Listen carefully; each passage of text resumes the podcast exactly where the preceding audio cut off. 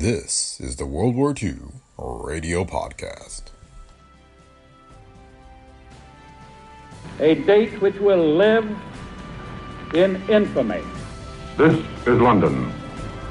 We shall fight in the hills. We shall never surrender. Go ahead, Berlin. This is the National Broadcasting Company.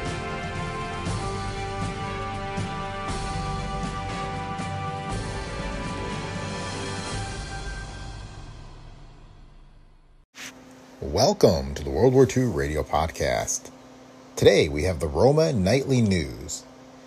It was broadcast over the Mutual Broadcasting System on April 20th, 1943. It features updates on the war in Africa, Europe, and the Pacific, as well as a profile of Adolf Hitler, whose birthday happened to be that day. The World War II Radio Podcast is a Brick Pickle Media production. If you like the show, please leave feedback on Apple Podcasts, Spotify, or wherever you listen. Be sure to visit our website at brickpicklemedia.com slash podcast, where you can find links to past episodes, as well as our other podcasts, and other great information. So thanks for listening, and we hope you enjoy today's episode of the World War II Radio Podcast.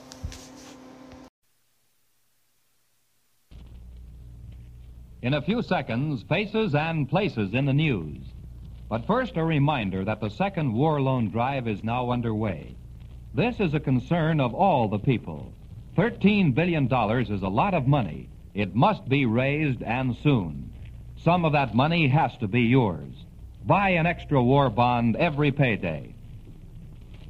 615 for news of the world today and the column about faces and places in the news brought to you Monday through Friday. This is the birthday of a man who will probably receive few messages of congratulation. Adolf Hitler is 54 years old today. Later, there'll be a story about the life and times of Adolf Hitler.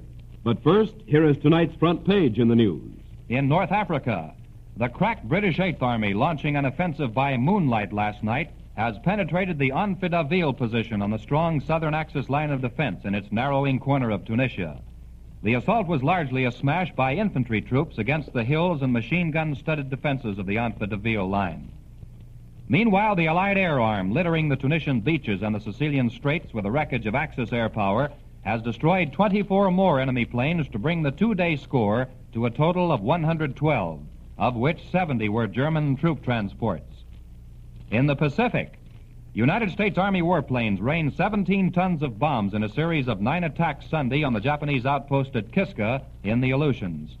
In the Southwest Pacific, General Douglas MacArthur's bombers hit five enemy bases in single plane forays, and the Japanese raided Guadalcanal.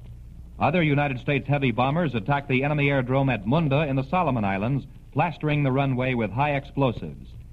In Europe, Swift Ventura bombers struck at Nazi transport and industrial targets late today, and German planes in retaliatory raids gave London a brief air raid alert tonight that passed without incident. In China, Major General Claire L. Chennault today declared it was highly important for the United Nations to keep up the pressure in the Southwest Pacific. He believes that the Japanese are concentrating troops in French Indochina, Malaya, and Thailand in preparation for renewed offensives either in the Southwest Pacific or in Burma. Monterrey, Mexico. President Roosevelt shook hands with President Manuel Avila Camacho of Mexico today while guns boomed a salute to this first meeting of United States and Mexican chief executives deep inside Mexico. Tonight, the leaders of these two neighboring allied nations speak to the world by radio about the future of the two countries. The broadcast will be heard over the Mutual Network at 8 o'clock Pacific Wartime. In just a moment, our feature column, Faces and Places in the News. But first, here is an important message. One way you and I can and must keep faith with our armed forces is to invest to the very limit in the war bonds and other securities of the Second War Loan Drive.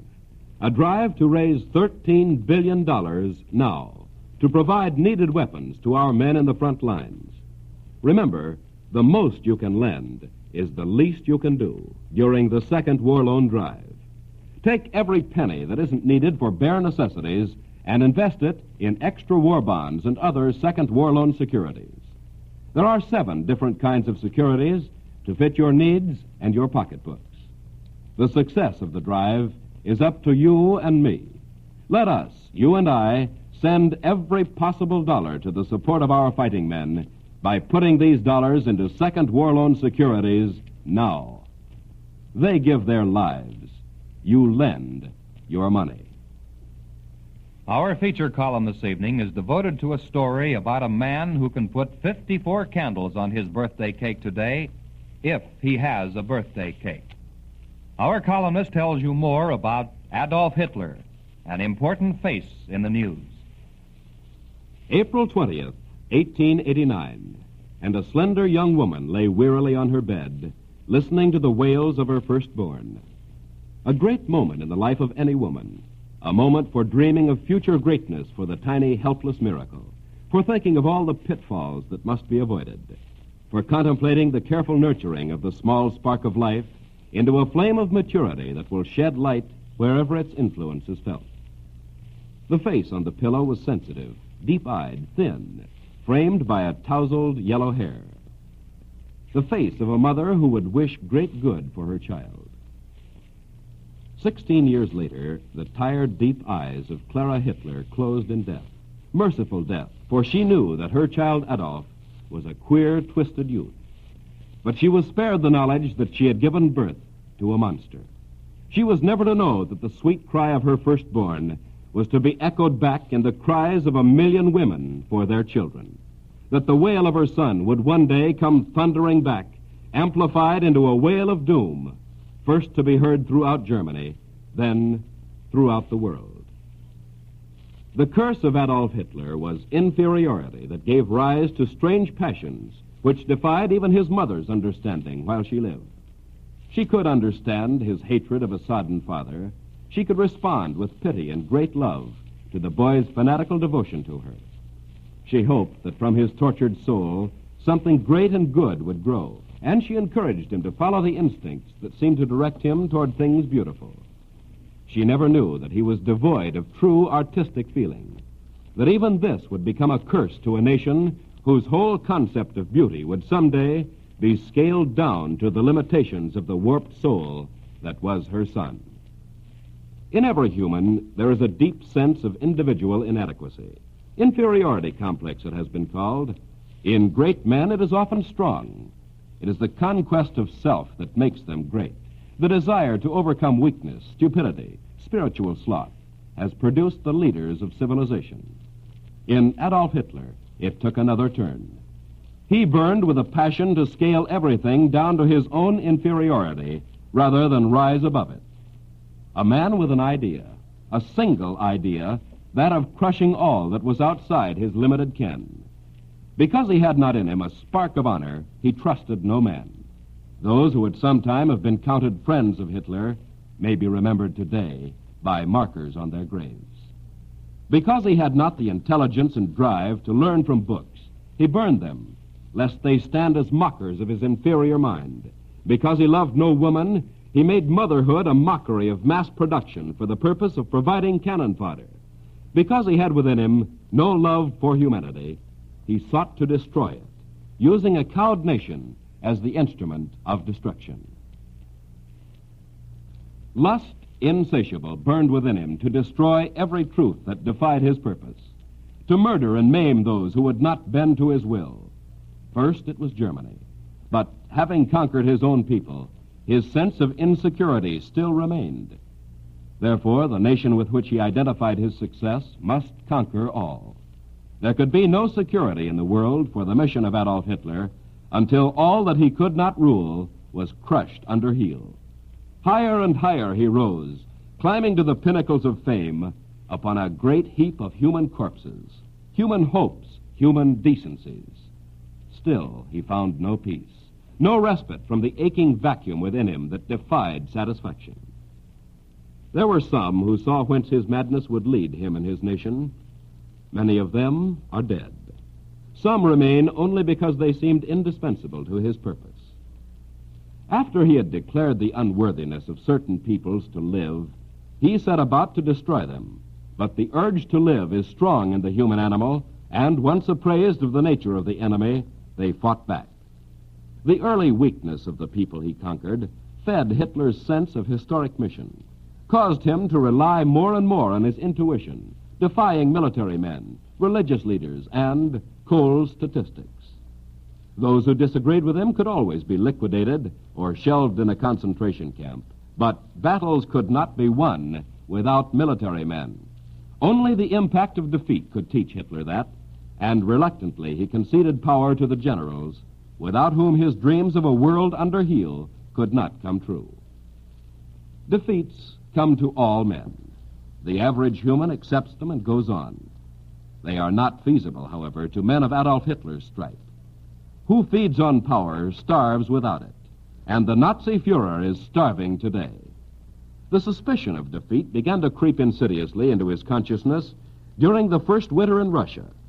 His mighty monster of destruction bogged down in the face of the first real opposition it encountered.